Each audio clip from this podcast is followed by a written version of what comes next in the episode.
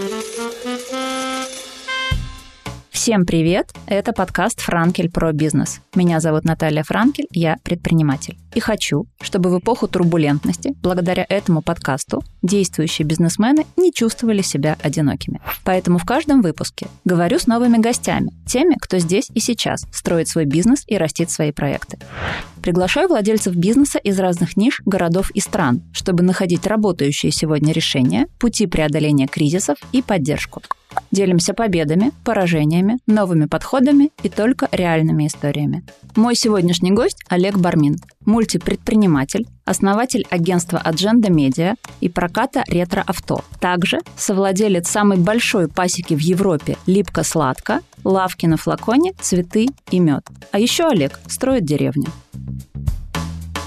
Привет, Олег. Привет. Олег, расскажи в начале нашей беседы, откуда собрался такой сетап разных бизнесов, как ты это все придумал, как ты в это во все ввязался? Не знаю, откуда начинать рассказывать, потому что мне сейчас 42, бизнесом я занимаюсь уже с 15 лет. Жил в Северодвинске, и у меня там были разные истории, прям когда я был молодой и прекрасный. У меня была и мойка машин, и коптильня, и шиномонтажка, вот, и потом автомобильный бизнес. Потом построил крупную компанию с оборотом 100 миллионов долларов в год, это был 2007-2008 год.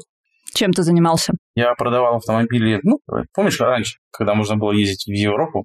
Угу, перекупы. Нет, не перекуп. Я открыл э, автосалоны. У меня был Opel, Chevrolet, Hyundai, Mitsubishi, Land Volvo, Honda, Toyota. Автосалоны были. То есть сначала я просто продавал вот так, как ты говоришь, перекупы из маленькой будочки машины. А потом я стал официальным дилером и построил крупную компанию. У меня было 450 человек, сотрудников работало. Ого. Я с вашими питерскими ребятами сотрудничал. Лаура компания называлась. Они, к сожалению, тоже канули в лето, вот в связи со всеми этими кризисами и прочим. Но они были прям очень крутые. Как-то они там выбрали меня в партнерство, и мы вместе с ними получили дилерство сначала Chevrolet. Мы торговали Нивами. Тогда еще это был партнерский проект с американцами. А, не сделали не, не Ниву обычную, а которая, это Нива, которая вот, ну, апгрейдная. Шеви Нива? Шеви Нива, да. Она, кстати, стоила 230 тысяч рублей когда-то. Самая-самая простая комплектация. Вот этого всего понастроил. У меня было маленькое рекламное агентство, у меня был свой журнал глянцевый. Все это было в Архангельской области и в Калининграде. Потом я банкротился, в стартер у меня все это провалилось. Потом, э, собственно, я приехал в Москву, когда у меня все это накрылось медным тазом, и я жил у друзей в квартире, ел у друзей и вел ЖЖ, рассказывал эти, эти истории про вот это вот все. Потом я стал директором по маркетингу ЖЖ, через полтора года, не через год, как я начал вести ЖЖ. И у меня был цветочный магазинчик. То есть я жил в магазине, открыл магазин цветочный на флаконе, как раз вот про который ты сегодня сказал, цветы имя. Он назывался Фан-Фан. И работал в ЖЖ. Три с половиной года я там отработал, когда как раз было становление всей благосферы. Это было 11, блин, лет назад, представляешь? То есть ты стоял у истоков благосферы еще, плюс ко всему. Да, так получилось. Потом я ушел в Билайн, и вот как раз, если говорить про ЖЖ, то мы там, ну, все за салат работали, да, что там куда-то ездили, какие-то блок-туры делали бесплатные, и всю эту ситуацию раскачивали, чтобы блогеров просто начали верить и понимать, что это такое. А когда я пришел в Билайн, вчера смотрел Ивлева, у нее там сейчас какая-то телепередача, потом как она замуж пытается выйти в очередной раз. В 2014, наверное, году моя сотрудница Стася, ей регистрировала ИП, мы ее тогда зафрахтовали на клип на наш Билайновский. Я уже был в Билайне большим начальником. И, значит, у нее не было ИП, мы, чтобы заплатить ей денег, мы вот ей ИП регистрировали. После того, как она поработала с Билайном, и ребята, которые Кликлак, там был клип у нас, можно все, он назывался. Он, кстати, все еще есть, и он там набрал 25 или 30 миллионов просмотров. Все эти ребята, ну, не то, что там что-то зарабатывали до того, как Билайн там с ними поделал, а когда мы с ними сделали клип, проект, они просто с презентации пошли в МТС, в Мегафон, там везде, везде, везде, везде, везде. И мне Мерлин Эфрос, у них э, генеральным директором была Мерлин Эфрос. Мы с ней как-то лет пять назад встретились на э, конференции в Тюмени, на форуме блогеров. Она говорит, Олег, ты не представляешь, как ты нам помог. То есть мы там после этого клипа пошли по всем там компаниям и вот прям реально начали зарабатывать нормальные деньги, снимать крутые клипы и прочее, прочее, прочее. Так получилось, что я стал дедушкой благосферы, э, и мне это на самом деле очень приятно, что вот тогда я смог потолкать всю эту историю. И параллельно, то есть я работал наемным сотрудником в Билайне, я занимался вот этим цветочным медовым бизнесом. А потом я в 2017 году, в январе или в декабре я уволился, и вот открыл Agenda Media. Пять лет нам, шестой год пошел. Мы думали, что мы откроем такой СМИ, который будет сайт, и будут соцсети. Значит, поняли, что сайт поднимать в наше время дело неблагодарное. начали делать видеоконтент только для соцсетей. Делали, знаешь, где-то в какой-то момент роликов 50-60 в день. Неплохо. Ну, то есть везде, в Одноклассниках, во всех этих запрещенных соцсетях, во ВКонтакте, в Телеграме в меньшей степени. Тогда он был маленький. В Ютубе работали, работали, работали и доработались до того, что научились снимать длинное кино. Последнее, что мы сделали, что прям выстрелило, и ну, если там нас кто-то не знал на рынке, то теперь знают все, потому что все об этом написали. Мы сняли первый дипфейк сериал в мире, когда иностранные ребята приехали в Россию, Стэтхэм, например, или Киана Ривз, и они живут в России, в деревне, ну и там, значит, как-то пытаются жить, короче. Он очень хорошо заскочил, об этом написали все СМИ, об этом написали все блогеры. Теперь мы достаточно крупный продакшн, который умеет производить контент, одни из лучших в мире. Это не понты, это реально так, с точки зрения дипфейка. А объясни слушателям, что такое дипфейк, если кто-то не знает. Мы начали, кстати, называть его не дипфейк, а рефейс. Ну, то есть мы сами придумали это название. Почему? То есть рефейс – это типа замена лица, знаешь. То есть это когда ты берешь, снимаешь актера, желательно похожего на того, кого ты хочешь скопировать. Ну, например, это Джеймсон Стэтхэм. То есть ты находишь более-менее похожего актера по росту, весу, лицо, чтобы было примерно такое же. И потом делаешь маску, и учишь нейросеть эту маску накладывать так, чтобы она там крутилась, вертелась, чтобы он говорил и прочее, прочее, чтобы он не отличался от э, реального актера. Много кто это сейчас делает. Это маска, которая со всех сторон крутится, вертится, он, он говорит, там моргает и все-все-все она должна максимально правильно накладываться. Много есть примеров, и очень часто ну, ты сразу видишь, что это прям, ну, как бы левотня.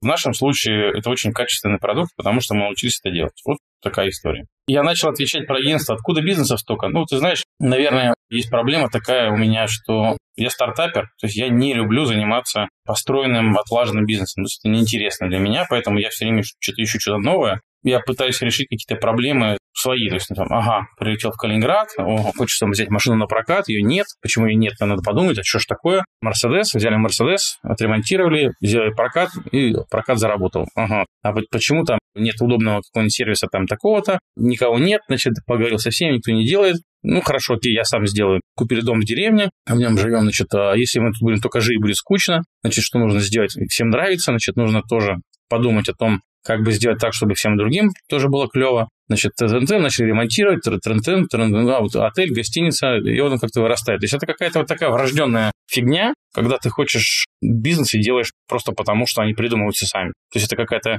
запрограммированная в голове штука. При этом, правда, заниматься рутиной не нравится до тошноты. То есть ты запускаешь какую-то идею, притворяешь ее в жизнь на начальном этапе и дальше отдаешь партнерам, команде. Ну, в идеале, то есть я могу ей заниматься постоянно, но в идеале найти кого-то, стартапить с кем-то, кто потом перехватит, человеку нравится, предрасположенный, значит, заниматься вот, ну, там, каждый день одно и то же, ну, там, он ходит и делает. Мне нравится как раз вот откопал в навозе что-то, очистил, отмыл, подумал, куда эту штуку прикрутить, прилепить, вокруг обстряпал там туда-сюда, и вот она, бум, запустилась. Все, дальше и спасибо, руки пожал и побежал дальше. Такая история у меня в голове. Я запустил много всего в своей жизни и помогал много кому запускать. Я так устроен. И это проблема, потому что мне правда не нравится заниматься вот этой рутиной. С другой стороны, если ты это знаешь, то ты уже понимаешь, что с этим делать и как это настраивать. То это уже не твое слабое место, а то, что ты можешь э, заранее предсказать и делегировать. Делегировать, там, настроить, найти и прочее. А у тебя, получается, каждый проект как отдельный бизнес-юнит или они пересекаются по команде, по деньгам? Я допустил ошибку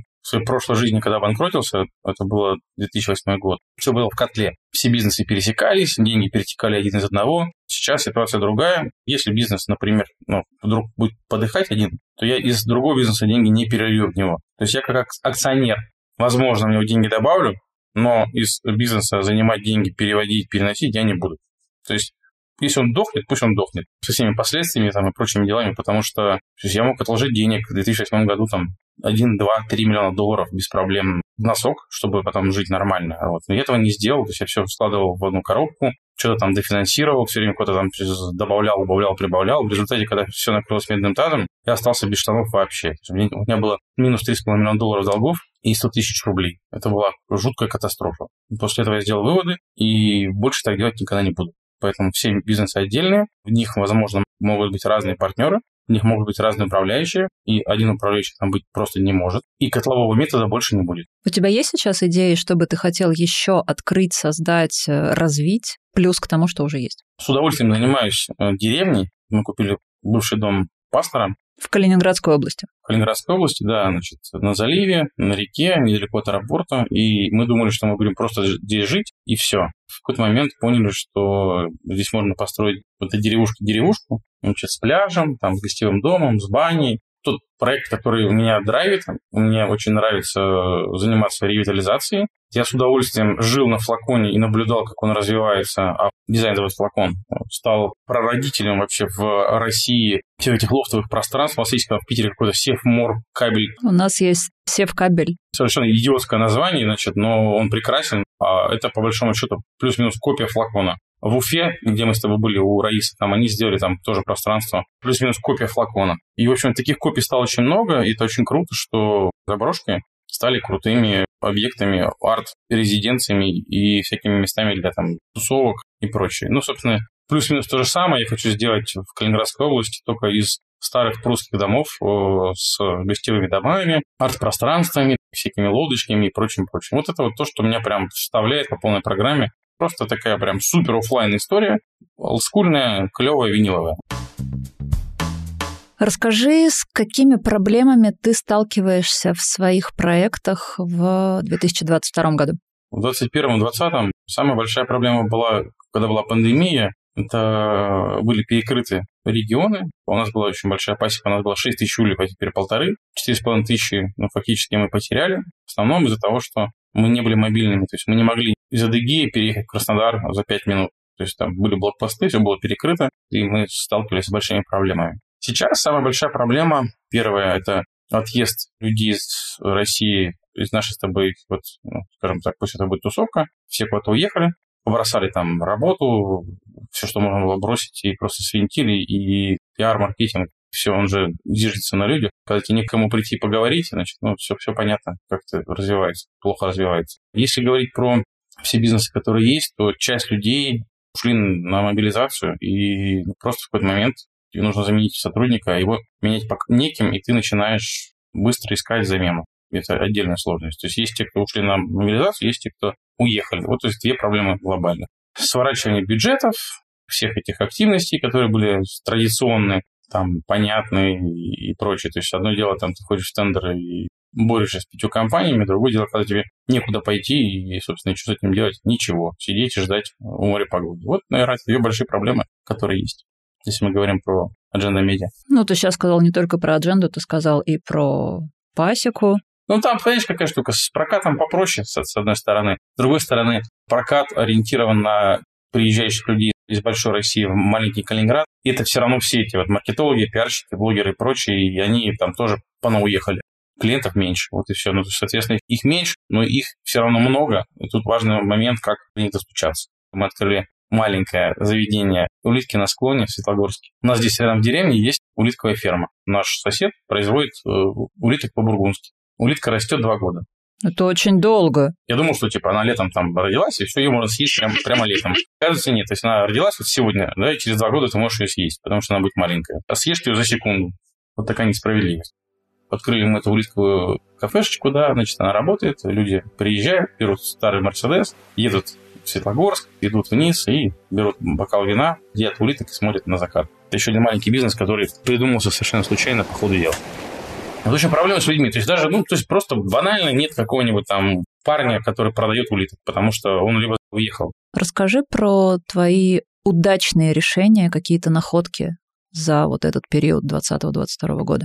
Слушай, их было много. Например, очень удачное решение с медом. Вечно была проблема какая. Вот мы сидим с владельцем крупнейшей сети э, в Калининградской области, супермаркет. Прям хорошая, такая, знаешь, почти азбука вкуса прям вот. Териберки два года назад, там, я ему говорю, так и так, слушай, ну, я не могу пробиться тебе в сеть, значит, давай просто я буду торговать у тебя медом плюс рубль. То есть вот, ну, не ради денег, а ради того, чтобы можно было везде купить хороший мед. Он говорит, давай, пусти риверки в Калининград, собрал всех своих там президентов, вице-президентов, вице-президентов, президентов, значит, на всех замов, перезамов, вот, типа, вот это Олег, значит, вот у него офигенный мед, я его лично покупаю, он реально лично у меня покупает его уже давно, хочу, чтобы он продавался у нас в сети. И я так и не прошел систему закупок. Вот эта вся история с сетевиками, она, к сожалению, настроена так, что они не хотят продавать качественный продукт. Для них самое важное – продать… Э, Объемы. Ну, купить дешево, продать дорого. И что это будет? Вообще плевать. Я психанул, сделал три продукта. Один для Wildberries. Мы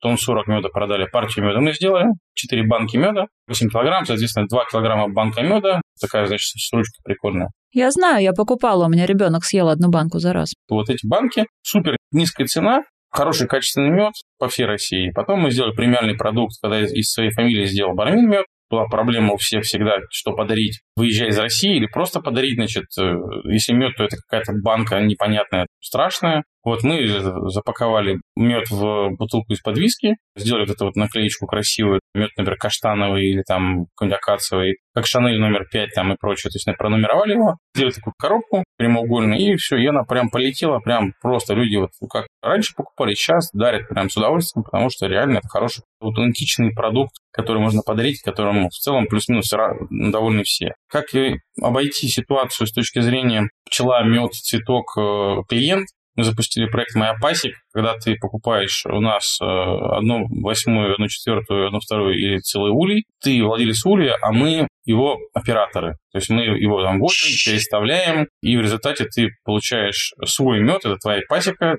это название твоей пасеки, и его в конце концов, значит, э, ну, там, возим, возим, возим, возим, начиная с Адыгеи, заканчивая Башкирией, ты получаешь там в августе, сентябре, октябре и ноябре мед в своей фирменной банке, с фирменной наклейки, которую ты выбираешь. То есть нет никакого там супермаркета, нет ничего не начали покупать. Вот этот мед, который ты можешь дарить, есть и прочее. Это стартап, есть куча сложностей. Мы же это по наитию делали. У нас есть порядка 300 пасечников, которые владеют их ульями, которые у нас купили. И вот мы это дело все таскаем, возим, носим. Это уже второй заканчивается сезон. Есть сложности, но мне кажется, что все-таки мы наконец-то поймем, как с этим правильно работать, чтобы эту бизнес-идею расширять. У тебя все бизнесы растущие?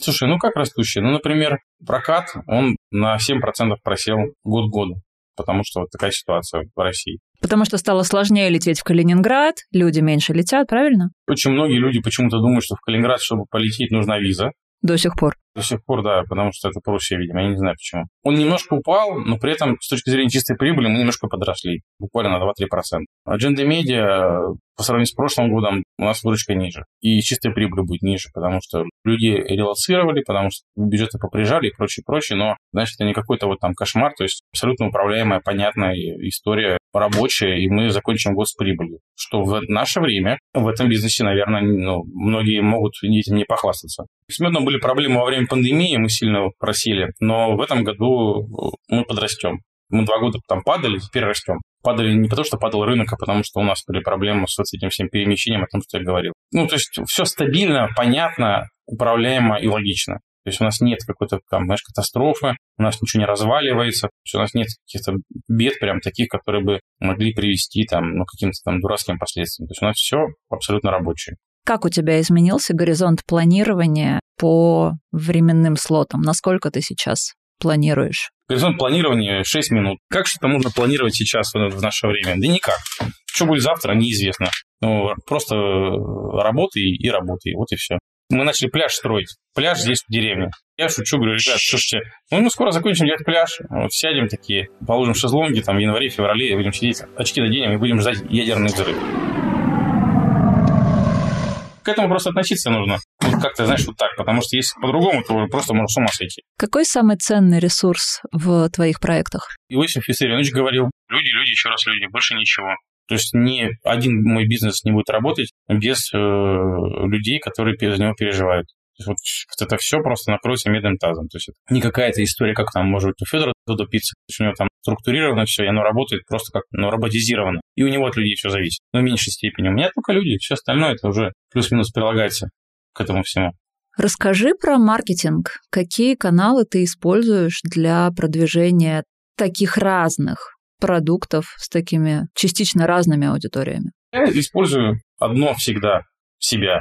То есть вот когда я там обанкротился, когда начал вести ЖЖ, я понял, что это работает. Неважно там ЖЖ, ТикТок, там ICQ, Skype, э, что там было еще. Важно где, важно, что ты умеешь этим пользоваться. То есть э, ты делаешь тот контент, который людям интересен, а они к тебе прилипают, ты к ним прилипаешь, значит, и ты вот это все постишь, постишь, постишь годами, никогда ничего ни у кого не прошу, не просил, и просто, просто я живу этой жизнью. То есть я не блогер, я считаю, что я там в лучшем случае микроинфлюенсер. Все то, чем я живу, я об этом всегда рассказываю, рассказываю буду рассказывать. И оттуда приходят и, и друзья, и клиенты, и, и гости, и, и те, кто хотят взять машину на прокат, те, кто хотят там поесть сыр, наших друзей и прочее. То есть это все вот из всех соцсетей приходит. Ну и плюс конференция. У тебя выступал, там выступал, здесь выступал. Сейчас это с пандемией там все сошло плюс-минус на нет. До этого я выступил тысячу и одну тысячу раз. Написал книгу, которая все еще продается и которую все читают. Кстати, сейчас, между прочим, отдельная актуальная история. То есть она прямо вот сейчас очень сильно подходит ну, к той ситуации, в которой мы находимся. Вот оно все это оттуда и приходит из соцсетей, в которых есть я, в которых я дружу с людьми. Я считаю, что я искренне это делаю всегда. Это про личный бренд. Да, да, да, это про него. И больше ты ничего не используешь? Ни директ, ни таргет? Нет, ничего не использую. А почему? Так и так овербукинг полный. У нас не открыта деревня, в которой мы живем, а у нас было 300 гостей. Она не открыта реально, то есть мы ее не открывали еще, и все еще. У нас было 300 гостей. С прокатом, может быть, могло бы быть больше людей, но он настолько фотогеничный, что все те, кто берут машину на прокат, они всех все время фотографируют, делают свадьбы, делают всякие там мероприятия и прочее. Они все рекламируют сами то, что у нас есть. Ничего-то лучшего, чем отзывы людей ежедневные которые они постят каждый день, не, не, просто не сделать лучше. Если говорить про адженду медиа, там, ну, у нас там, да, мы участвуем в тендерах постоянно. То есть мы в этом году, я сейчас могу ошибиться, но, по-моему, 170 тендеров, в которых мы участвуем. Ну, это другая история абсолютно. Как-то вот так работает. Как ты решаешь проблему сезонности? Ведь и мед, и автопрокат – это такая очень сезонная история. Никак не решаю, и ее не решить. То есть э, просто есть сезонность. И слава богу, что она есть, потому что когда заканчивается сезон проката машин в октябре и начинается там в марте, в апреле, ты можешь, а, выдохнуть, б, привести автопарк в порядок. С медом там сезонность есть, но нет. То есть зимой ты продаешь мед, потому что холодно его хотят есть, а летом ты продаешь пчел. Ну вот, и у тебя сезонность э, перекрывается. То есть у тебя примерно в марте, апреле заканчивается продажа меда, ну, в большом количестве, а в мае начинается продажа пчел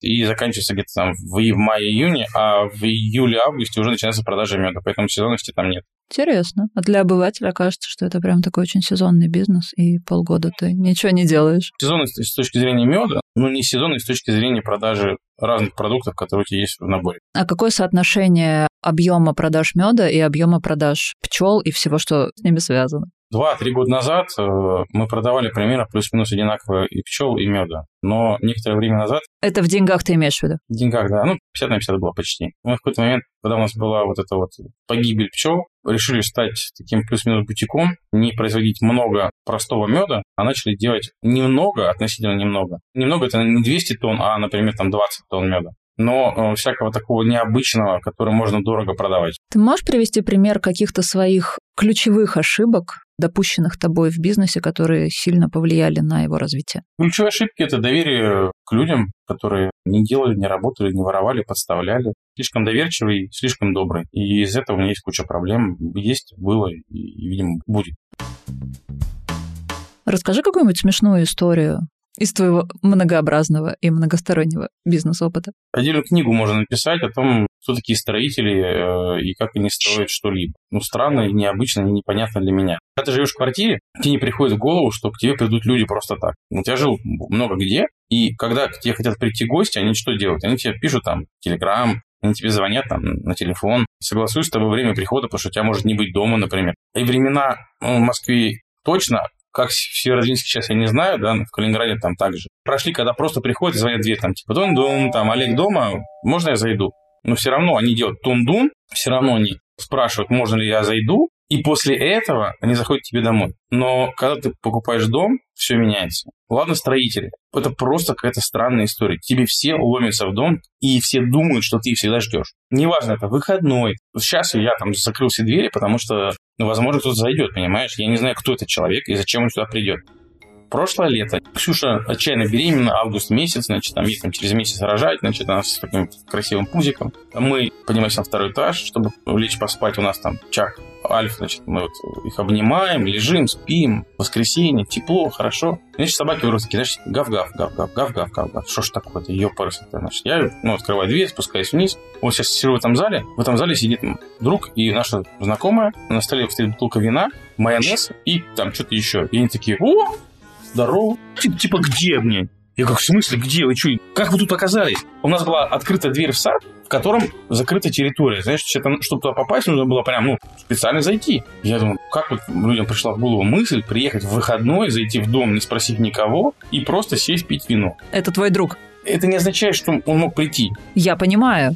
Выхожу из этой же комнаты в сад. Два мужика, что-то копают в костюмах таких оранжевых, знаешь. Ну, то есть просто я в халате выхожу, смотрю, какие-то мужики копают яму. Ты не заказывал мужиков с ямой. Вы, говорю, мне копаете? Они поворачивают такие, ну, они не, не то чтобы веселые, знаешь, там, ну, провод, что-то такое. Оказалось, что, значит, какой-то там провод почему-то порвался. Я не знаю, почему. Значит, там Ростелеком выслал людей, но им не пришло в голову мысли, что нужно зайти на территорию, постучаться в доску. Здравствуйте, мы из Ростелекома. Значит, мы хотим у вас, вот, значит, яму выкопать. Я бы сказал, мужики, пойдемте копать вместе. То есть они просто пришли на частную территорию, начали копать яму. Потом, значит, приехал друг Марк Ирландский. Просто невероятно, я его люблю всеми фибрами своей души. Он просто, ну, чудесный. Марк, ты потом услышишь, мы просто всей семьей тебя обожаем. Правда, я знаю Марка 23 года. Это просто, ну, столько не живут. Марк приезжает в гости. Живет у нас там, ну, может, неделю, может, две, я уж не помню. Мы уезжаем, значит, там куда-то в город, а вечером мы должны вместе пойти на день рождения. Я звоню Марку, Марк говорит, так и так, значит, все там, через час мы из города возвращаемся в деревню, берем тебя, значит, э, на машине, едем на день рождения к другу. Он говорит, да, хорошо, мы сейчас только париться закончим в бане.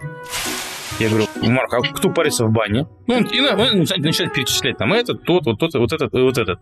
А я этих людей не видеть я не очень хотел, знаешь. Я думаю, что ж такое-то? Марк, любимый, прекрасный, чудесный человек, почему-то к нам в дом позвал людей, не спросив меня, и они парятся в нашей бане и трутся нашими щеточками. Жесть. Это все не совсем про бизнес, но все равно очень странно. У нас здесь есть пляж. Чтобы попасть на пляж, не наш пляж, который мы сейчас делаем, а пляж такой деревенский, нужно по огромному полю полтора километра проехать э, на автомобиле. Если дождей нет, это прям сухое поле, там ходят коровы, везде эти какашки коровьи, значит, лепешки, все. Ну, ты прям едешь, аккуратно объезжаешь. Можно проехать на любом автомобиле, там даже на мини-купере, если аккуратно ехать. Мы едем в одну сторону с Марком и с его друзьями, а обратно, значит, его друг говорит, слушай, давайте сяду за руль. И вот, а я что-то там раз-раз, пока там отвлекся, и мы херак, и заезжаем в самую лужу, которую только можно найти было, прям в коровье говно. Открываешь дверь, я вышел из машины, у меня тапок завяз так, что я не смог его достать. И вот мы эту машину два дня доставали, выковыривали, все в этом навозе, в этом все, просто пипец, еле достали, все.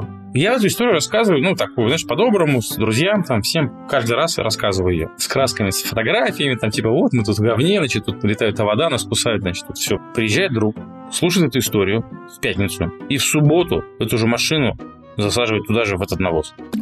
Я говорю, а как так вышло? Что ты вот туда ее запихал, прям вот туда, куда я говорил, ездить не надо. Короче, ремонт на 50 тысяч рублей, рычаг погнули, потому что там доставали ее. Двери все ободранные внутри. Задняя, знаешь, это крышка на, у контримена. Толкали, поэтому помяли все. 50 тысяч рублей. Вот я расскажу эту историю еще раз. Значит, еще один друг через неделю. Да ну ладно. Туда же, в эту же лужу, Хонду загоняет. Хонду такой джип большой. Просто Слава богу, Хонду достать оказалось проще, потому что трактора можно зацепить, она рамная, и поэтому за раму просто цепляешь. Я сижу, думаю, блин, люди, ну вы же люди. Причем все три человека, которые посадили машину, я их люблю, правда. То есть они прям, правда, правда классные. Но почему у них в какой-то момент возникает такая фигня в голове, когда, ну, типа, «А пойдем к ним в гости домой и будем париться в бане и пить там вино и есть майонез. И не спросим их об этом. Я не понимаю. Правда не понимаю. Просто какой-то капец. Строители – это вообще отдельная история. Это которые тебе строят э, деревню? Нет, это отдельный класс. Это, знаешь, это планета строителей такая. Знаешь, ну, если взять, например, фильм э, «Звездные войны», то есть там, ну, там, типа, это киборги, это роботы, там, это вот эти. А есть планета строителей, на которой живут строители. Она так крутится, как звезда смерти. И они там с этой планеты выходят все. И они всегда делают что-то через жопу. Он закрепил люстру, прям закрепил, прям все сделал, там, крючок, там, все, что нужно. Она в 5 утра отвалилась. Не на голову хоть? Ну, слава богу, нет. Ну, представляешь, ты спишь, у меня в гостевом номере, в самом таком, ну, богатом номере, скажем так, и у тебя в 5 утра просто отваливается люстра и падает посередине комнаты. Я бы обосрался. Знаешь, это вообще ржака. Ты видел э, эти советские гаражи 6 на 12, такие, знаешь, эти ворота металлические такие большие. Уродские огромные ворота с такими резинками еще такими большими. Ты дверь открываешь, так тянешь, еле-еле она открывается, скрипит. Я из таких гаражей делал автосалон когда-то там 20 лет назад. И говорю, ребят, слушай, ну холодно, ворота эти надо открывать, закрывать, значит, там все выветривается, нужно повесить батареи. Прихожу нам, ну, там, через неделю, например. Я говорю, где батареи? Они говорят, вон. Знаешь, я смотрю, они вот там на потолке, вот, вот там. Uh-huh. Просто батареи на потолке висят. Я говорю, вы что? Знаешь, что такое конвекция? Ну, что, что, типа, воздух горячий поднимается вверх, это опускается, вот это все крутится и так далее. Как бы, и так нельзя, ну, то есть оно не работает. Так, батареи должны быть внизу. Я говорю, да, все, все, значит, начальники переделаем, значит. Я прихожу через два дня. Открываю в этих воротах, маленькие такие дверки были. Открываю дверку, а передо мной висят батареи чтобы зайти в помещение, ты должен перейти через батареи. То есть ты не можешь на машине заехать в гараж. Просто батареи перед тобой вот так. Через них перелезаю. Говорю, ребят, а вам не приходит мысль в голову, что это странно, потому что ну, батареи на вид на входе стоят. Но об этом мы не подумали. И в конце концов, с третьего раза батареи появились на стене, внизу, сбоку, там, справа, значит. И это, понимаешь, 20 лет назад. И я всегда думал, что пройдет 10 лет, 15-20. Нас всех научат быть там умными строителями, умными айтишниками, умными фотографами. Всем умным, понимаешь? И ведь ни хрена не происходит. Как были дебилами, так и остались. Просто какой-то кошмар. Так и живем, блин. Расскажи, какие качества ты считаешь важными для предпринимателя в современном мире? Мы недавно обсуждали с моим там очень хорошим товарищем, кто такой, ну, скажем так, сформировавшийся предприниматель, который вот уже такой оседлый предприниматель. Это тот человек, который максимальной неопределенности может э, не сходить с ума, а делать бизнес максимально с холодной головой. Сейчас, ну, просто очень много истерик. Я думаю, что большое количество людей потеряло много денег просто потому, что они истерили. У меня была такая история, ой, когда доллар-то стоил 100, там, 10, 120, в марте, наверное. У меня был миллион рублей просто на карте свободный абсолютно. То есть просто миллион рублей на одном из счетов. Ну, блин, наверное, купить долларов, а я их не покупал ну зачем они мне нужны, там, все работает, там, можно всем платить. Были, помнишь, такие времена были, когда нужно было платить карточкой везде, да? Я сижу и думаю такой, 90, ну ладно, до утра подожду. Утром 100, ну ладно, до вечера подожду. Вечером 110 там. Ну, какой-то был пик, там что-то было, может, 120, что ли, 130, что-то такое было. Ну, я там, может, ошибаюсь, но не сильно. Да хрен бы с ними, этими долларами. Ну, и не купил. И молодец. И не купил, и молодец. У меня там еще другой счет был. Я мог просто тупо миллионов на 5 купить. Ну, потому что я там перепсиховал и прочее. Я, я не купил... А, нет, я купил 100 юаней, короче. Пусть лежат. И не наделал ошибок, потому что я не суетился. Я вот в этот кризисный период не сделал, мне кажется, никаких глупостей. Например, 24 февраля, когда вот это все началось, я просто взял пинком под зад и отправил всех своих строителей купить все, что нужно, впрок на стройку всех объектов, которые у нас есть. А, мы купили по нормальным ценам, б, все это было, мы могли строить без проблем, были столько, нет цемента, нет там того, нет всего, там что-то еще. А у нас все есть, и нет сложностей, и некоторые кто строит сейчас объекты, платит X2 по цене за все, что ты полгода назад покупал. Короче, был рубль-2. Просто унитаз стоит там в два раза дороже, просто потому что его там нет. Ты знаешь, это все-таки, наверное, с опытом приходит. Я помню вот этот кризис, я помню тот кризис, я помню этот кризис, я помню тот. Не разбираюсь настолько в там, валютах, в трендах валютах, валют там всех этих биткоинов и всего, поэтому я не пытаюсь быть мамкиным инвестором. Я могу разобраться, но это еще один пласт, который мне нужно прожить, пережить и, и съесть. Я туда не иду просто, вот и все.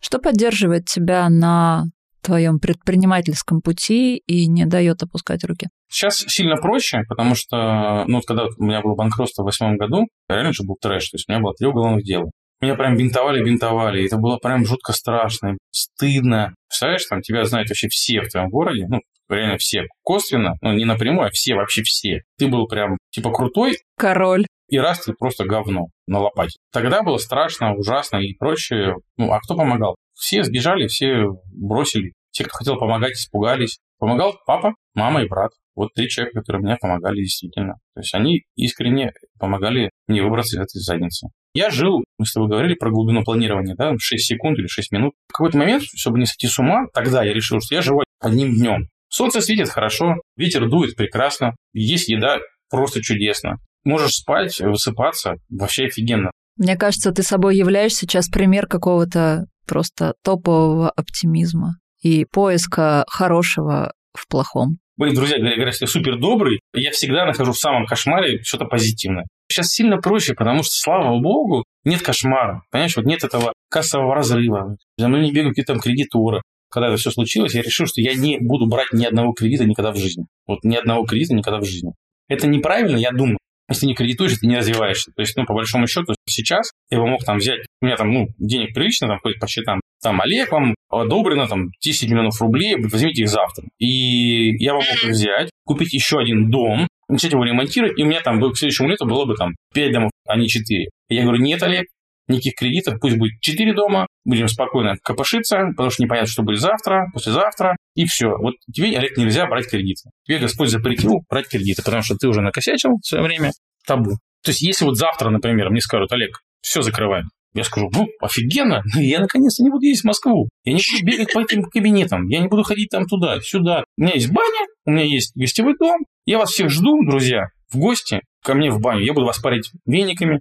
Слушай, была смешная история. Не смешная, а прекрасная история. Просто невероятная история. Я хотел взять франшизу серф кофе. Калининград, да? Да, ну да, в Калининград. И, значит, я когда-то там помог на флаконе открыться серф кофе. Флакон очень выборочно дает э, Резидентство. Резидентство, да. И даже если ты серф кофе, ты можешь ну, по каким-то причинам не попасть, потому что там что-то неправильно заполнил анкету, там тебя не видели, там не, не ну, как, знаешь, как вот, ну, так бывает, короче. Ко мне друг мой приходит, там, старый, вот так и так, значит, вот я там франчайзи серф кофе, очень хочу, значит, на флаконе открыться. Я говорю, а что ты, ну, пойдем. Отвел за руку, познакомился с э, генеральным директором флакона. Они такие, о, блин, это ж прикольный чувак. Они открылись, короче. И у них это самая хорошая точка вот в этом франчайзи. Ну, это прям флакон, короче, качает. Я ему говорю, слушай, ну там, познакомь меня с ребятами из э, Surf Coffee. Говорит, слушай, ну, они уже так, скажем, ну, стали не, ну, не, не вот такими, как там мы с тобой, а крупная сеть, мы подросли, к ним так просто, ну, не скажешь там, Серега, там, давай, поболтаем с моим другом. Я говорю, ну ладно, окей, что делать, я там, напишу заявку, может, как-нибудь там рассмотрит, не рассмотрит и прочее.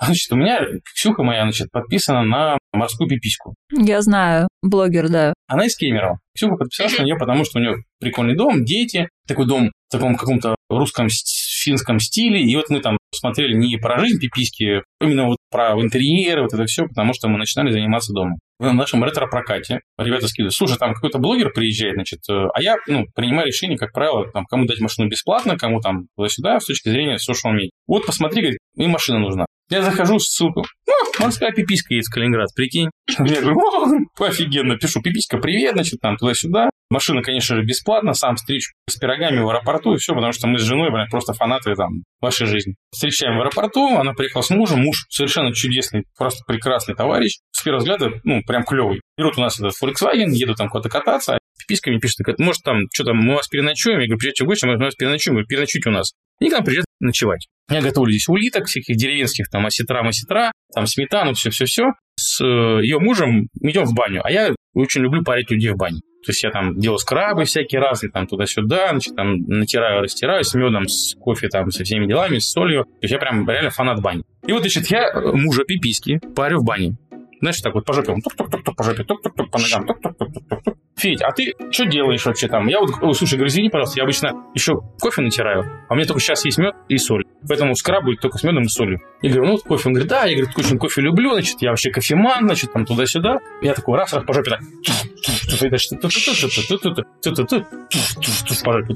Я говорю, а что с кофе-то у тебя? Да я, говорит, совладелец серов кофе как это вот там наверху, оно складывается, да? То есть вот неделю назад я говорил с, там с другом, я ему помог с этим серф кофе, он мне говорит, ну, с ребятами там сейчас не поговорим. И у меня сооснователь серф кофе, и я вот так по жопке стучу. Просто невероятно круто, да? Это про нетворкинг и про комьюнити.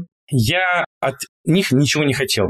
То есть, ну, я просто хотел, чтобы они приехали и кайфанули от Калининградской области, от нашего сервиса, от нашего там дома, от нашей деревни, от этого всего. И чтобы им было кайфово. Я не хотел, правда, что-то у Федора там выпросить. Я спросил его, так и так, можно ли? Он говорит, у нас уже есть выбранные эти франчайзи на Калининград. И я, более того, я тебе могу сказать, что я этих ребят отвел к э, местным главам районов, чтобы они подружились и чтобы им дали места по возможности, дали открыть этот бизнес. Я им всем хотел помочь и всем хочу помочь всегда. И это работает. Этот вот слоган Nokia, который был там когда-то Connecting People, вот он мой теперь. Я его у Nokia украл и не отдам никогда.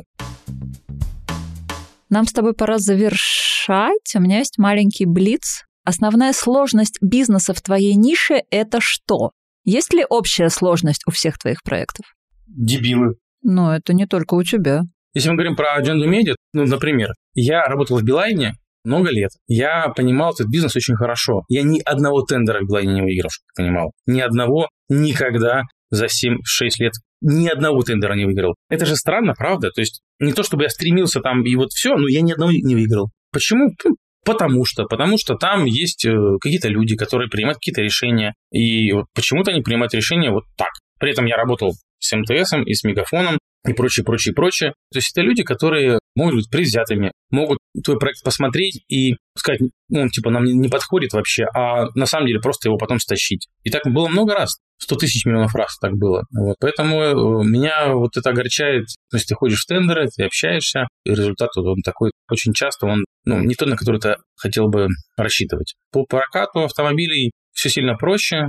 Ну, есть проблема такая, что люди обманывают, когда тебе продают машину, говорят, вот она там такая в таком состоянии, ты не можешь состояние проверить досконально, ты ее просто ремонтируешь не 3 месяца, а там 6 или полгода, или год. У нас есть пара машин, которые мы ремонтировали год, просто потому что нам впарили то, что очень не очень хороший продукт, скажем так. Пчелам вообще ничего не понятно. То есть они там то дохнут, то не дохнут, то холодно, то жарко, то душно, то еще что-то. Это самый сложный бизнес, который вообще, в принципе, я видел в своей жизни от тебя ничего не зависит. То есть, если вдруг очень долго жарко, плохо, если очень холодно, плохо, если там дожди долго, плохо. Что бы ты посоветовал современным предпринимателям? Страдать, терпеть, не ссать. Как ты отдыхаешь, как ты переключаешься? Мы живем в деревне, и это прекрасно, потому что я беру просто Еву, беру коляску, сажу ее в коляску и иду гуляю по деревне. И я могу 2-3 часа ходить дышать воздухом. У нас не было связи, два года не было связи вообще. Поэтому даже если бы я хотел залезть в телефон, я не имел такой возможности. Поэтому я гулял, ходил, отрывал яблоко с дерева прям вместе с Евой грызли яблоко. В этот момент мозг ну, максимально просто разгружается. И ты ходишь, часто брал коляску утром в 7 утра. В 9 утра у меня уже было 8 тысяч шагов, я уже там подзагорел, солнце светит. Вот, вот э, это просто ну, невероятно круто. И вторая история. Я невероятно люблю огонь. То есть я просто топлю печку вечером, особенно зимой прохладно, топлю печку, чтобы жена с э, дочкой могли спать в тепле. Я топлю, топлю, топлю, и там час, два, три сижу у огня, смотрю на эти огоньки, или топлю баню, топлю баню, потом мы купаем дочку. И это вот то, что он прям выключает офигенно. И еще одна история. Здесь есть вот эти вот дорожки в Калининграде, может быть, там, ты помнишь, узкие дорожки и деревья ну, вдоль. Мы просто всю садимся, берем Еву, машину, и просто часа два катаемся. То есть просто вот едем куда-то в никуда, вдоль этих деревьев, это красиво, это прекрасно, поля, ты едешь, и вот у тебя мозг отрубается. Какая твоя суперсила? Дружить между собой людей. И дружить с людьми. И быть добрым. Наверное, ну, если это суперсила, то да, да, наверное, да. Несмотря на ни на что. Даже если на тебя насрали, все равно сказать, чуваки, блин, классное говно, спасибо большое, очень вкусно. Какая книга или фильм тебя как предпринимателя вдохновляют? Ты знаешь, я дурацкий в этом плане, то есть я почти ничего не читал, мне становится скучно, и мне надо куда-то бежать. Может быть, там когда-нибудь 50 я перечитаю все, что нужно было перечитать. Например, вот Леха Парафон прочитал все книги мира. Я нифига не читал. То есть я читаю что-то, знаешь, что мне прям конкретно нужно. То есть, чтобы изобрести ксилофон, нужно прочитать книгу про ксилофон. Все, я читать пошел. А вот так, что типа я сегодня вечером почитаю вот там вот это, потом вот это, потом вот у меня такого нет. Ну, наверное, это плохо. Ну, как-то же я живу с этим. Про фильмы я почему-то тоже в какой-то момент перестал все смотреть. Не знаю почему. Вчера мы вечером посмотрели два фильма. Вот один про семьи, как жить с мамами, там, с папами и со всеми родственниками, которые приезжают тебе в гости. Это очень актуально, потому что, да, это отдельный трэш в нашем доме, когда к нам приезжают все, и это трэш. Второй, посмотрел про Илона Маска. Я в целом все, что вчера посмотрел, знал, потому что я так э, иначе слежу за этим невероятно прекрасным человеком. Я люблю фильмы, где я могу поплакать. Просто посидеть и как девчонка просто рыдать как кит, знаешь, что вот так вот слезы текли вот так. Я прям могу рыдать прям в кинотеатре, знаешь, прям вот так, вот так что все, все скажут, что, что это за телка сидит рядом со мной. Я считаю, что это круто, потому что ты можешь вырыдаться, и тебе после этого прям офигенно классно, потому что у тебя прям, ну, как-то легче становится сильно. А второе, я люблю смотреть какой-нибудь бессмысленный идиотизм. Звездные войны, например. Там же, ну, как бы смысла особо плюс-минус нет, то есть там все, чтобы не загружаться. Потому что, знаешь, посмотреть какой-нибудь фильм. То есть ты посмотрел его, еще потом месяц такой грузишься. На этом вопросы мои подошли к концу. Я очень благодарна тебе за то, что ты нашел среди всего многообразия своих дел время на то, чтобы созвониться. Спасибо тебе большое. Нам с вами пора прощаться. Внедряйте, применяйте, не опускайте руки. Подписывайтесь на нас на всех платформах, где вы любите слушать подкасты. Ставьте звездочки и сердечки. И если есть вопросы, я на связи. Ссылка на канал в описании.